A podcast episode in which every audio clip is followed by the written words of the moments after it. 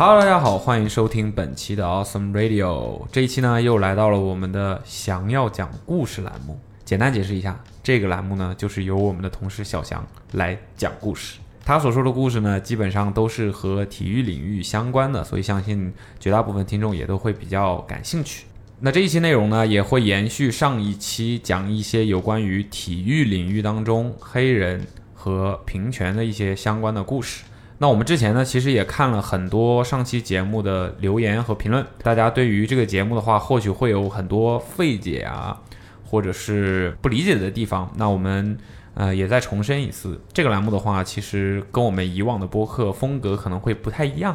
因为我们觉得播客也不一定只有嘻嘻哈哈呀，只有大家开开玩笑这样，我们也想要去在讲一些呃有实质性内容的东西，所以有了这个栏目。所以呢，我们更多的是去呈现一些历史上已经发生过的、确实存在的故事，然后通过这些故事呢，也希望能够启迪到大家的一些呃思维上的想法。对，OK，那这期节目就让我们的小翔继续跟我们讲故事吧。Hello，大家好，欢迎收听第二期的想要讲故事，我是要讲故事的小翔。上周呢，我们更多的讨论的是客观的历史，关于黑人运动员在美国这样的社会体系下，他们是怎么进入这个行业的，他们在电视广告中的一些经典形象之类的话题。而这一期呢，我想跟大家分享一些跟我个人经历相关的，关于我是如何接触到这个话题。因为这个话题好像看似跟我个人的身份是没有多大关系的。在这里，我想解释一下，关于在上期节目中，我可能在很多地方用黑人来代指了非裔美国人。首先，这里的黑人，我仅仅是指皮肤黑颜色的人，只是一个简化的表达，它本身并没有蕴含过多的含义。其次呢，我认为。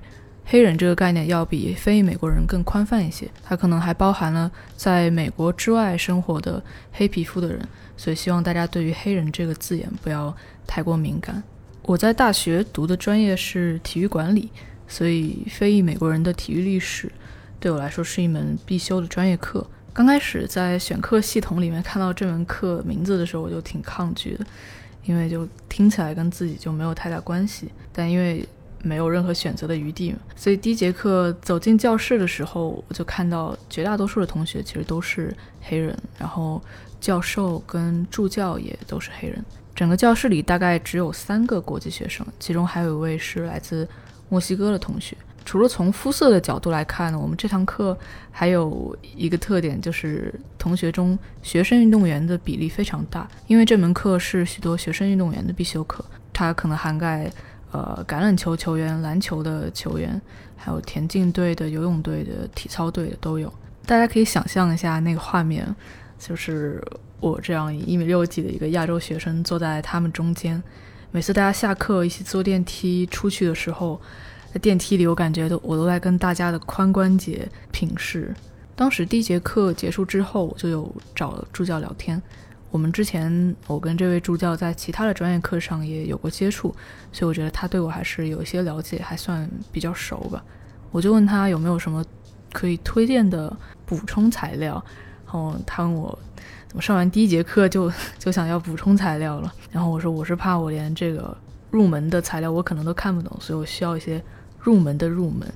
因为觉得自己对美国社会下的种族话题的知识储备。太匮乏了。当时助教给我的回答多少有点安慰我的成分吧。我当时的第一感觉，他可能是要急着下班。他说希望我不要被这个标题，就是“非裔美国人体育历史”这种字眼给吓到吧。因为不管是什么历史，它都是由活生生的人这些个例构成的，而我跟这些人的经历或情感，一定会在某些时刻能够彼此理解、彼此感受的。这门课的前半学期基本上是一些枯燥的、冗长的阅读，因为你有很多大量的背景知识需要了解。在上一期中，我分享的很多故事，嗯，虽然看评论，有些人可能会认为太硬核了，但这其实已经是我挑选出相对比较有趣、轻松的故事了。所以在前面一两个月的时间，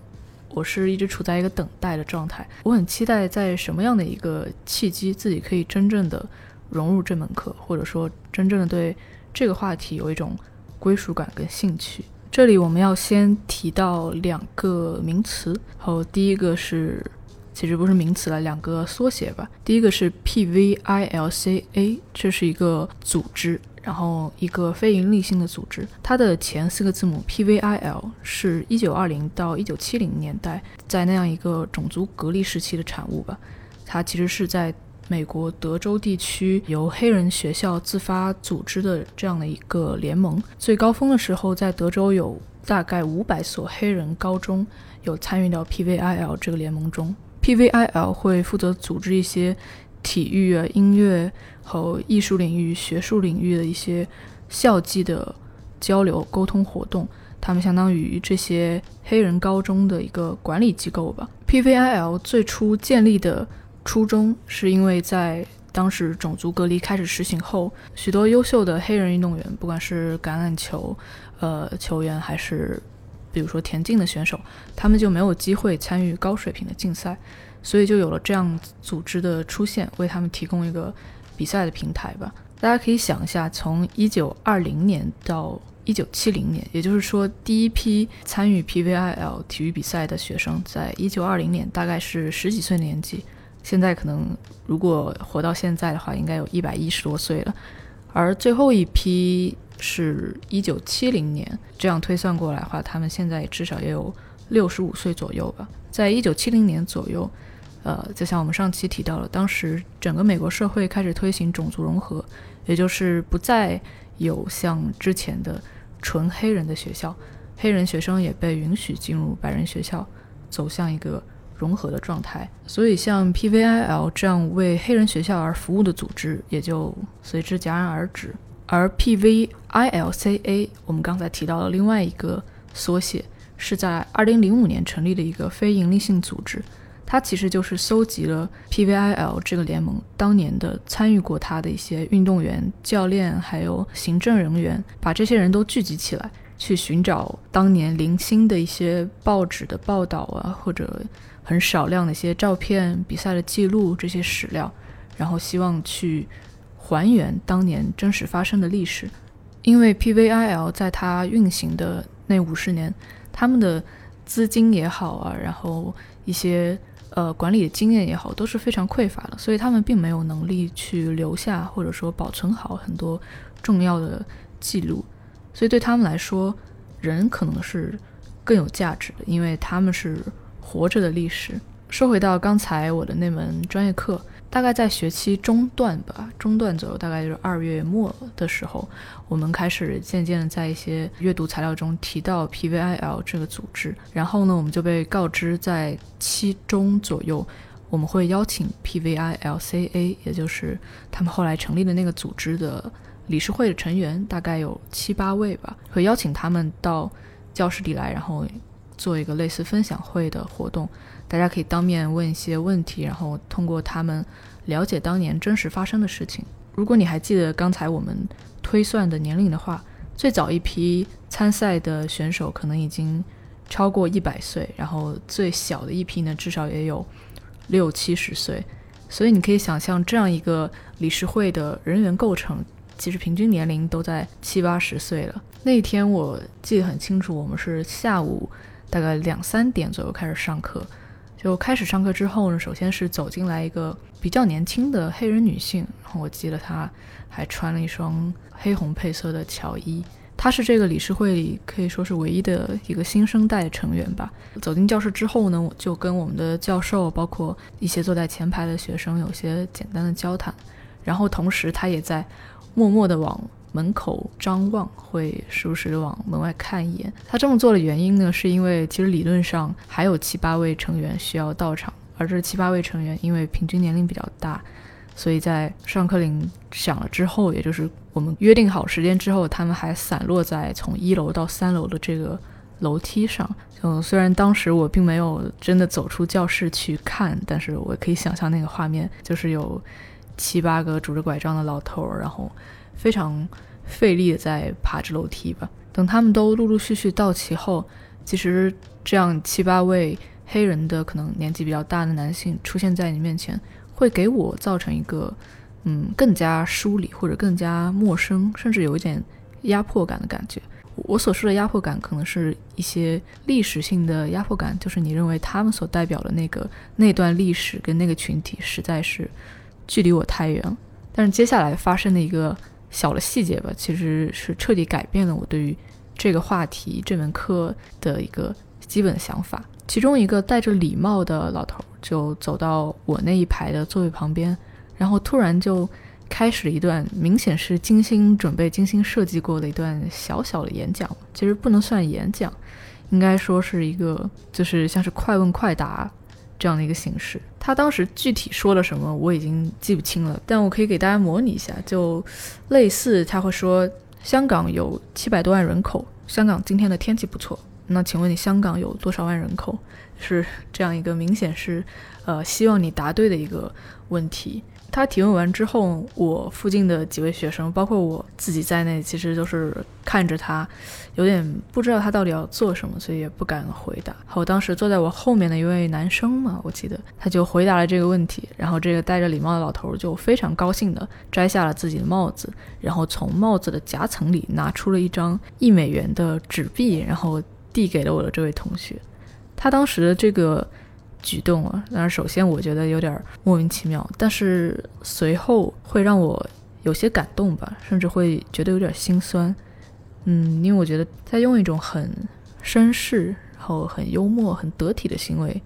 在向你传达一个求救的信号吧。因为我觉得作为一位以他的年纪来说，我们当时应该对于他来说是孙子辈的感觉，他会为了。呃，给这群小孩做一个分享会，而精心设计这样一个桥段，我觉得除了活跃气氛的成分之外，他其实是更想通过这样一个吸引注意力的行为，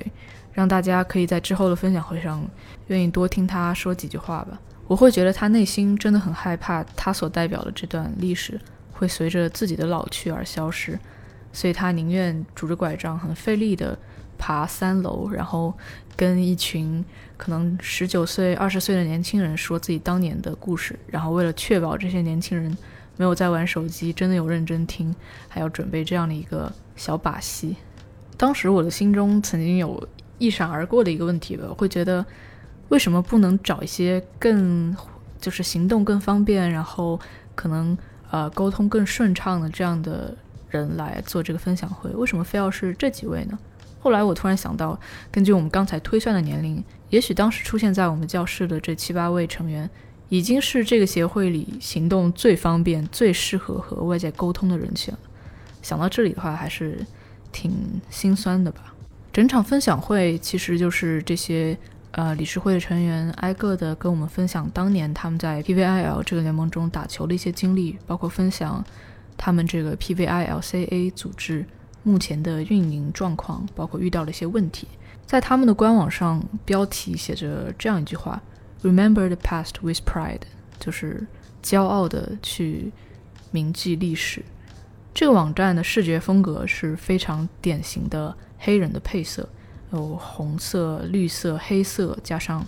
木头花纹的那种木纹的背景。另外一些小的模块用的是黑色、金色、紫色这样子的配色。点开他们的网页，其实你能明显感觉到这个网页并没有被好好的运营，或者说没有被专业的运营的，因为上面出现的所有成员的照片都是，呃，大小不一的，完全没有对齐，色调也不太一样。其中一些成员的照片看起来就非常像低清的手机自拍，然而另外一些人看上去是用的自己年轻时候非常模糊的体育比赛中的一一个截图，整体感觉是。既有历史的厚重感，又能很明显的感到他们的窘迫。在分享会上，其中一位成员提到，PVILCA 是有自己的博物馆的。后来我也有了解一下，嗯，与其说是博物馆，应该说是档案室可能更合适一些。在这个档案室里，他们存放着当年 PVIL 联盟的一些奖杯，一些为数不多的一些照片，还有一些穿过的衣服，比如说一些训练的背心啊，一些 T 恤。还有一件呃 v e r s i t y jacket，就是那种在呃很多美式休闲复古品牌的 lookbook 或者一些老照片中，大家总会看见的一些橄榄球校队或者篮球校队队员穿的皮夹克，呃，袖子一般是皮的，然后胸前一般会有一些大的字母的刺绣。当时我对他们收藏的这些老的衣服是非常感兴趣的，呃，因为按照当时我们准备好的课程的设置，后面的计划应该是教授把大家分成几个小组，然后每个小组匹配到其中一位理事会的成员，大家去做一些呃纪录片的采访或者一些文字的内容。当时我跟我的小组队员想的是，呃，我们要去到这个档案室，然后去看一看他们收藏的这些老的球衣、老的训练服。从中找一些花纹、颜色比较呃有代表性的几件单品，然后做一个 remake，把它拼接在一起，然后希望可以找到一些嗯，无论是我们学校自己的运动员或者相关的一些比较有影响力的人，让他们穿着，然后可能增加一下这个 PVILCA 的曝光度。这个分享会是发生在美国大学的春假之前，春假一般是三月。至于去年三月发生了什么，我相信大家可能甚至不用很努力的去回想，应该就能想到，去年三月国内的疫情已经蔓延的很严重，而当时在春假左右吧，三月中旬的时候，美国纽约也出现了呃新冠的确诊，当时我所在的城市奥斯汀，包括整个德州，暂时还是没有确诊病例的，但是三月份的时候呢，我们学校的校长。和他的夫人在纽约参加一个大学校长之间的一些联谊或者派对活动。随着这个派对的结束，他跟他的夫人就把疫情从纽约顺利的带回了德州，也就导致当时的春假被延长了一周。然后在之后复课的时候，就改成了网上授课的形式。所以去他们的线下的档案室参观也变得不可能发生了。你当时大家都处在一个封锁隔离的状态。甚至连当面采访都是不被允许的，因为考虑到这些理事会的成员本身都会有些基础病的问题，所以他们都属于最高风险的人群。后来在商量之后，我们决定改成电话采访，就甚至连视频采访都是不可以的，因为这些老人他们并不会使用视频电话。对于我来说，这个作业的难度一下子就翻了好几倍，因为。美国黑人的南方口音是，有时候是真的挺难懂的。再加上打电话的时候，你不能阅读他的嘴唇，所以，所以对于我的英语听力是一个很大的挑战。而对对方来说呢，他们可能本身随着年龄的增大，听力就不太好。所以当时我跟呃我负责联系的那位理事会成员，整个电话内容，后来我听录音吧，可能有三分之一的时间，我们两个都是在。啊，你说什么？啊，你你在说你刚刚说什么？就是一直是这样的无效的对话，所以那整个作业跟最开始我们的计划相比，可以算是草草收场了。但当时我并不觉得有什么不对的，因为当时有太多的事情在发生，包括当时每个留学生都会纠结的问题：什么时候回国，买什么机票。当时有太多这种。发生在身边跟我自己自身利益密切相关的事情在困扰我，所以我会觉得这样的一个采访作业，似乎你随便就让它过去也是很正常的选择。前几周我为了准备这两期播客，又翻回了 PVILCA 的官网，一打开官网呢，还是那个非常熟悉的，嗯，照片的尺寸、比例，甚至色调都完全不对称的页面。但是仔细看了一眼之后，我好像发现。他们的理事会名单出现了一些变化，其中一位当时有出现在教室里的成员好像已经离开了。在发现这件事之后，当时很强烈的感觉到一阵愧疚的情绪吧，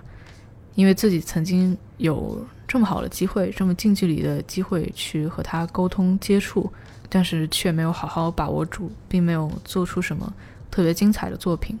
这就回到我们上期所说的种族融合这样一件看上去绝对正确的事情。实际上是会扼杀黑人组织的活力，无论是黑人的体育、黑人的教育、黑人的艺术、黑人的商业，其实是全方面的。在教育行业进行种族融合之后，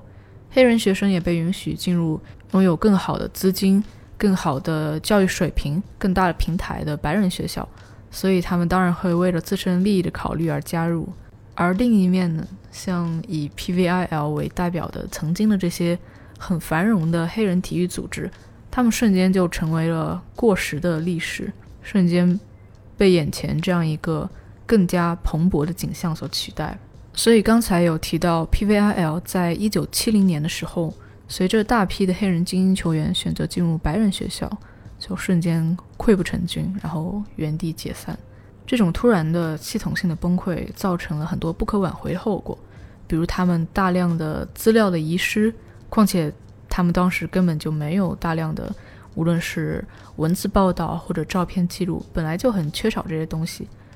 甚至会遭到一些刻意的抹杀。甚至他们曾经创造的一些体育记录或者一些值得纪念的时刻会被刻意的忽略，直到二零零五年 PVILCA 这个组织成立的时候，PVIL 联盟历史上的那些全州的冠军这些成绩才陆陆续续的被合并到整个德州高中体育系统的记录中。在他们官网最下方有这样一句话，说希望如果你有任何关于 PVIL 体育联盟的记忆，哪怕是。一段文字也请你务必要发送到以下的这个邮箱。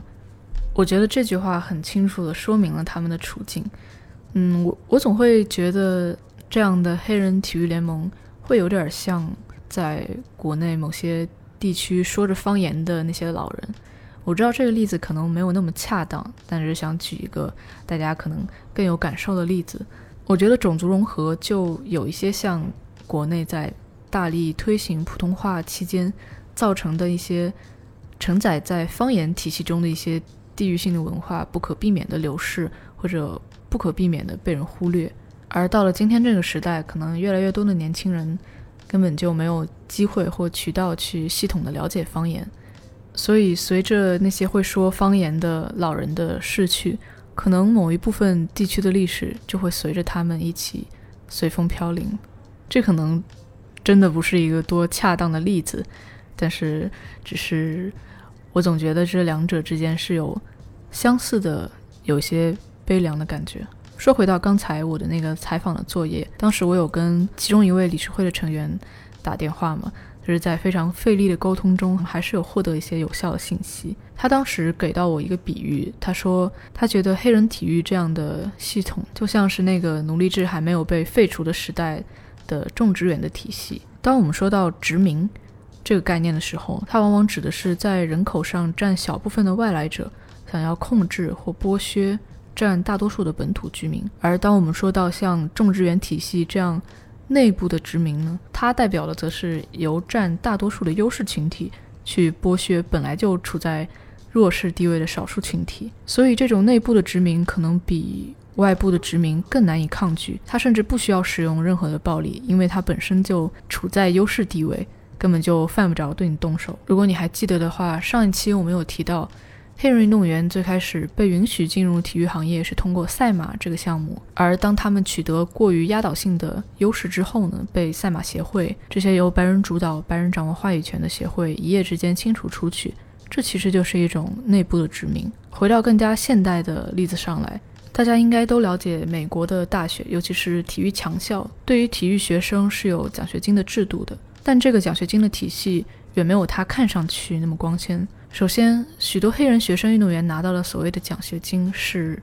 一年制度的，也就是说，在大一结束之后，如果你没有通过相关的考核，这个考核。可能包含你的学习成绩或者你的球队表现等各个方面。如果没有通过的话，你你在第二年是并不能续约你的奖学金的。而且奖学金其实只包括你的学费、住宿跟一些餐补。但在有一些训练日，其实球队并不会为你提供食物。比如当时上课的时候，学校一位田径队的同学就分享，他们有时候周末的训练是会定在下午，那么你的午饭。球队是并不会为你提供的，那也就意味着他需要用自己的钱去购买很便宜的食物来支撑他整个下午非常高的能量消耗。虽然他们所拿到的奖学金数额并不小，但是跟他们为学校创造了巨额的财富相比，这实在是算不了什么。在种族融合刚开始被推行的时候，第一批黑人学生运动员进入了白人为主导的大学。这些黑人学生在队内并不会被允许担任特别重要的位置，比如说橄榄球的四分卫，应该是不会轮到黑人学生的。甚至有很多学校会把每支队伍内黑人的数量控制在偶数，比如说两个、四个、六个，可以是这些偶数，但是它绝对不可以是三个，因为在客场比赛的时候也涉及到住酒店的问题，酒店标间一般是两个人一间，所以如果你队里有三个黑人学生，就意味着队里的其中一位白人学生得跟黑人学生住在一间房子，这在当时是不被白人学生所接受的。而球队也更不可能为了这一个落单的黑人孩子而单独订一个房间，所以把黑人学生的数量控制在偶数是他们能想到最好的办法。除了刚才我有跟大家形容 PVILCA 这个组织他们的官网的管理是有多么的不专业，这个组织的运营还存在其他的一些问题，比如说他们的一些。呃，收藏在档案室中的藏品，他们并没有去联系更多跟黑人文化有关的博物馆去展出。而曾经有一位获过一些奖项的黑人纪录片导演为他们拍摄的一部大概十五分钟的短片，虽然他们有上传在 YouTube 上，在当时的分享会上也有播放，但是当我昨天在他们官网中想重温这个纪录片的时候，发现这个纪录片并没有被公开。也就是在 YouTube 上，它是属于一个私人的视频。我觉得这种种种的，在年轻一代看来非常不合理的运营，恰恰说明了 PVILCA 或者类似的一些组织，他们的历史是有多么的脆弱。可能就像当时他们拄着拐杖从一楼爬到三楼，就算他们真的很努力，但还是迟到了五分钟左右才到场。可能现在新的传播方式。新的社交平台的发展速度对于他们来说实在是太快了，就真的是太难追赶了。想到这里，我觉得也很难不让人去这样反问：如果连 PVILCA 这个在可能本地的高校学术圈有一定关注度的组织都如此的脆弱，那历史上还曾经有多少这样的事情、这样的群体被埋没呢？对于 PVILCA 这个组织，至少从目前看来，很不乐观的。运营情况来说，我觉得我可能错过了当时那个最好的时机，去为他们带来一些改变，或者哪怕是努力的去做出些改变。所以，我希望在我还能记得这些细节的时候，通过播客把这些故事分享给大家。就至少在大家的印象中，原来在德州还存在这样一个黑人体育历史的组织。接下来，我还想在种族的角度中加入一些性别的视角。我们来讨论一下黑人女性运动员。这里我们会提到一位非常传奇性的黑人女性运动员，她的名字叫呃卢西亚·哈里斯。可能对于绝大多数人来说，这是一个非常陌生的名字。但是我相信你听完她的履历之后，你会觉得她根本没有获得哪怕十分之一她该得到的关注。卢西亚可以说是那个时代美国最好的女性篮球运动员。她在一九七六年代表美国队参加了蒙特利尔奥运会。值得一提的是，那一届的奥运会是女篮第一次正式成为奥运会的比赛项目，而卢西亚，而美国队的卢西亚也成为了整个奥运历史上第一个得分的女子运动员。而整个奥运会历史上第一个女子篮球的得分，就是来自于美国队的卢西亚。最终，美国队在那一届的奥运会中获得了银牌。而一年之后，一九七七年，在当年的 NBA 选秀中，卢西亚在第七轮的第一百三十七顺位被新奥尔良爵士选中。虽然在他之前，在一九六九年的时候，旧金山勇士队也曾经选中过另外一位女子运动员，但是当时勇士队的这个行为是被 NBA 联盟所驳回的。所以这么来说，卢西亚是 NBA 历史上第一个正式承认的通过选秀所选中的女性运动员。而她当时却拒绝了这样一个绝佳的机会，并没有在选秀之后随爵士队进入他们的训练营。在一段时间之后，他才选择向大众披露，原来当时他的理由是正好怀孕了，然后为了选择顺利的生产，他放弃了这样的机会。在一九九二年，他也成为了第一位进入奈史密斯篮球名人堂的黑人女性。卢西亚在篮球场上的优秀是毋庸置疑的。但是，至于在一九七七年她被奥尔良爵士队选中的经历，可能与其说这是对她篮球能力的一种褒奖和肯定，可能更合适的说法是，这是爵士队当时在市场营销上的一个，这是当时爵士队在市场营销上的一个花招。后来的爵士队主教练，呃，包括后来他也成为了球队的总经理，弗兰克，他曾经在一次媒体采访中公开表示，在他知道卢西亚当时怀有身孕后呢，他说：“嗯，这是不是代表我们一次选了两个人呢？他跟他肚子里的孩子，如果他的孩子未来打篮球的话，他孩子的选秀权应该也是在我们爵士队。这其实就是一个老男人味十足的一个令人非常皱眉的一个玩笑。但也不难看出，即使是那么优秀的女性运动员。”在白人管理层的眼中，也只是一个工具，一个物品。在赛场上如此传奇的露西亚，并没有赢得她应有的知名度、荣誉，包括像男性运动员一样的广告收入。通过1950年到70年代黑人民权运动，黑人男性运动员的地位其实是有了明显的提升。而通过后续的一些女权运动，白人女性运动员的地位也有所改变。而被夹在中间的。被落在后面的，则是黑人女性运动员，或者说是整个黑人女性群体。在这里，我们也简单提一下体育领域的女权运动，比较有代表性的就是 Title Nine。在 NCAA 的章程中是存在系统性的对于女性运动员的保护，比如说，他要求一所大学校队中男女生的比例要跟整个学校学生中男女生的比例差不多。类似这样的规定，确实是保护了女性的利益。给了女性学生运动员更多的机会，但这些因此受到保护的女性，在绝大多数的语境下都是白人女性。当时的黑人女性承担着一种双重的枷锁，在黑人群体内部，他们最明显的身份是女性，这是一个相对于男性来说弱势的地位；而在女性群体中，她们第一个被看见的身份则是黑人，这又是一个相对白人来说处在弱势地位的标签。当时一些比较有代表性的对于黑人女性运动员的标签，或者说刻板印象，包括认为她们通常非常的男性化，她们天生拥有很好的运动基因，同时也拥有很一般的智力水平，她们是比较有攻击性的，她们是比较呃性感的，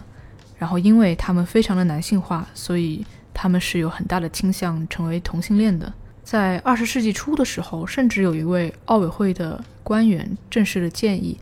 要把黑人女性单独设为一个分类，因为把黑人女性和白人女性或者亚洲女性放在一起竞争是不公平的。这些听起来匪夷所思的故事，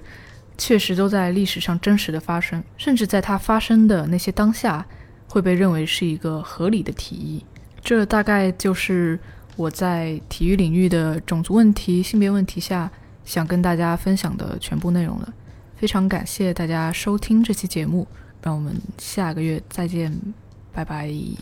好的，那本期的 Awesome Radio 想要讲故事就到这里啦啊，他之后的话也会给我们带来更多不一样的故事。那本期呢，一样是有福利的带给大家，对，嗯，这次的话就在评论当中跟我们分享一下你。在上学的过程当中，有遇到过什么？你最初觉得没什么兴趣，或者觉得有点奇怪，甚至是反感的课程，但是你上了之后，慢慢的开始觉得，哎，它好像还蛮有趣的。这样的经历可以分享给我们，告诉我们你的故事。